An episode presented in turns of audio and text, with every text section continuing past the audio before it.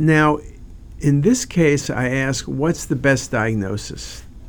What you see on these coronal views, image on your left, you see thrombus in the portal vein and SMV.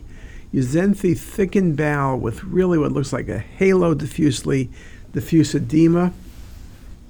There's no obstruction, so it's not like a midgut volvulus, but what you're looking at is SVC, portal vein occlusion, and this patient's diseased bowel. This is not the appearance of Crohn's or GVA, so lymphoma. You can see parts of it in Crohn's and GVH, but the classic thing here is ischemic bowel. You've occluded the portal vein in SMV. You have thickening with a halo effect and this little ribboning on the right in the patient's bowel. Very nice example of small bowel ischemia.